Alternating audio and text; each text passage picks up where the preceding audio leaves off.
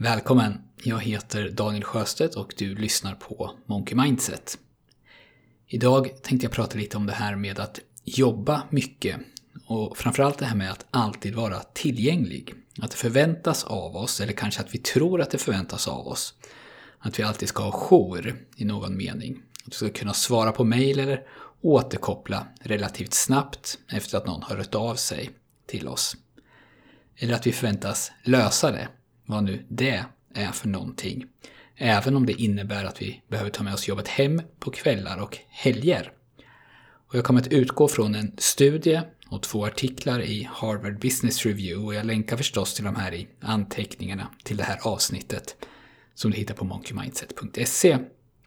Och jag tror att jag pratat om den här studien förut, för den nämns i boken Deep Work. Men 2006 så bestämde sig två forskare på Harvards Business School, de heter Leslie Perlow och Jessica Porter. De bestämde sig för att kolla lite närmare på den här kulturen som är väldigt vanlig i USA och också här tror jag. Och de benämner den kulturen som “always on”, alltid på. Och det betyder att inom vissa branscher finns en oskriven lag som säger att för att kunna bli framgångsrik, för att kunna göra karriär och för att kunna passa in i kulturen så behöver du göra mer än vad som formellt krävs av dig. Du behöver jobba fler timmar och du behöver vara tillgänglig även när din arbetstid är slut. Vad Perlow och Porter undrade, det var huruvida den här kulturen verkligen ledde till bättre företag. Blev arbetet de utförde på de här företagen bättre? Blev kunderna nöjdare? Tjänade man på det? Vad gäller personalomsättning, sjukskrivningar och så vidare. Och de lyckades få med Boston Consulting Group på den här studien. Och den pågick i hela fyra år, så den var mycket grundlig. Och Boston Consulting Group, det är en av världens mest prestigefulla firmer vad, som, vad gäller management consulting. Och här i Sverige, i alla fall just nu, så är de väl mest kända för att de är en av eh, alla konsulter som har varit inne på Nya Karolinska och fakturerat eh, hundratals miljoner kronor i konsulttimmar.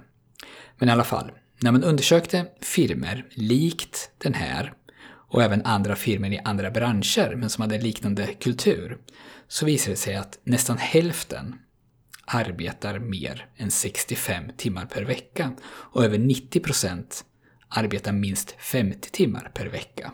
Så alla i stort sett jobbar över. Och vad gäller mail så uppger de flesta att de alltid svarar på mejl eller andra meddelanden från klienter eller kollegor inom en timma. Och då spelar det ingen roll då, om jag har förstått det rätt, om jag har läst den här studien rätt, om det här är under eller efter arbetstid. Perlow och Porter, de satte i sin studie upp någonting som de kallade för Predictable Time Off, förutbestämd ledig tid.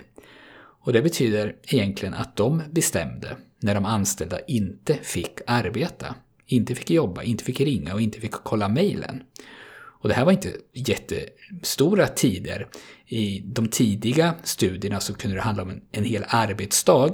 Men då satte man in extra personal så att antalet timmar inte blev färre. Men senare så kunde det till exempel bara handla om en kväll i veckan.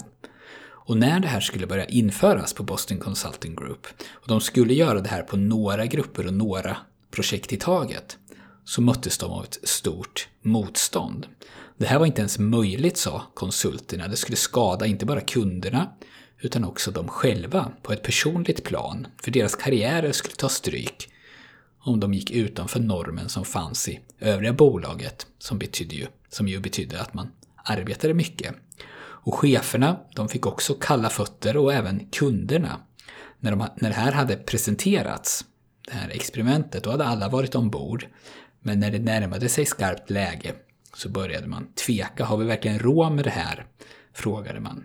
För det verkade som, och det här är min tolkning nu, att alla utgick från att mindre arbete skulle bli utfört.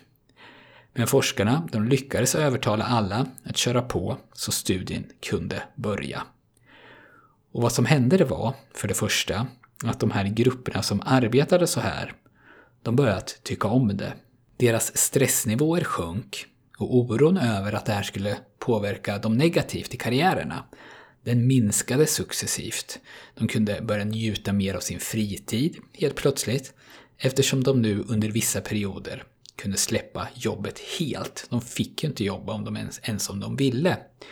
Och vad man gjorde i studien, det här tycker jag är intressant, det var inte att man tog de projekt inom Boston Consulting Group som man tyckte skulle passa bäst för det här. Alltså projekt som kanske inte var så viktiga eller ansågs enkla och det var, där det var möjligt att experimentera. Utan man gjorde precis tvärtom. Man tog viktiga projekt. Projekt som krävde mycket och där kunderna var sådana kunder som ansågs väldigt viktiga att hålla kvar. På det mänskliga planet så var den här studien en framgång relativt tidigt. Innan studien så fick till exempel konsulterna skatta, självskatta, hur respekterade de kände sig för att de kunde sätta gränser bland annat. Och den siffran, den gick upp på bara några månader. Och när sen nya grupper skulle in i studien så ville alla som hade varit med i en tidigare grupp tillbaka in i studien. De ville alltså vara med i nästa studie också. Så de som hade fått känna på den här förändringen, de ville fortsätta att jobba så. Och man ska komma ihåg att de här personerna som söker sig till sådana här firmer och sådana här positioner inte generellt sett är personer som, vill, eh, som inte vill jobba och som vill komma undan. Det här är ju högpresterare som vill framåt och uppåt. Så att de, ville, så att de fortsatt ville vara med i studierna, det betyder ju inte att de hade hittat ett sätt att slacka, utan de hade hittat ett sätt som gjorde dem bättre. Och för företagets del så visade det sig att de som fick jobba så här, de rapporterade bland annat att de var mer nöjda med sin arbetssituation och att de i högre utsträckning kunde tänka sig en långsiktig karriär på företaget. Och ju längre varje, varje studie pågick, desto mer köpte de som var med i den fördelarna. Och kommunikationen i grupperna blev annorlunda från att ha fokuserat väldigt mycket på möten och annat på vad som behövde göras, så började man mer än förut titta på hur någonting kunde göras, hur det kunde göras bäst. Man lade alltså mer uppmärksamhet på processen. Hur kan vi göra det vi gör idag, fast smartare? Och individerna i, grupp, individerna i de här grupperna, de började prata om, mer om hur de kunde hjälpa varandra. Kunde de fördela om arbetet på något sätt så att helheten blev bättre? De ifrågasatte mer, inte på ett gnälligt sätt, utan på ett konstruktivt sätt. För nu kunde de ju helt plötsligt inte längre bara slänga en massa timmar på ett projekt. Då började de fundera ett varv till på hur, det skulle, hur de skulle kunna lösa det. Så att det totala värdet, både för individ, företag och kund, blev större. Genom att sätta tydliga gränser för jobbet blev det generellt sett bättre. Och i tidigare poddar så har jag också pratat om någonting som heter Parkinsons lag. Parkinsons lag den säger att ett projekt kommer att expandera så att det fyller ut den tid det har fått sig tilldelat. Och om gränserna är grumliga, om det alltid finns en timma till att ta av och särskilt om jag som individ befinner mig i en miljö där jag tror att cheferna vill att jag ska jobba den timman, eller där jag tror att alla andra jobbar den timman, då är det oerhört lätt hänt, väldigt mänskligt, att också jag jobbar den timman, eller att jag känner press att göra det, dåligt samvete om jag inte gör det. Och antal nedlagda timmar behöver inte ha någonting att göra med kvalitet eller värde, så länge det inte läggs tanke bakom vad som ska göra, göras de här timmarna. Och faran här, om man inte som chef sätter de här gränserna, det är att folk kommer att göra det de tror förväntas av dem. Och det har till och med visat sig i andra studier att det är svårt eller omöjligt för chefer att se skillnad på outputen, alltså resultatet, hos någon som arbetar 80 timmar i veckan och hos någon som bara låtsas arbeta 80 timmar i veckan. Men när det sen finns en position att fylla, när någon ska befordras, då går chefen, om man jobbar i en sån här kultur förstås, till den som han eller hon tror lägger ner massor av timmar på jobbet och bestraffar då indirekt den som bara arbetar sina schemalagda, schemalagda timmar.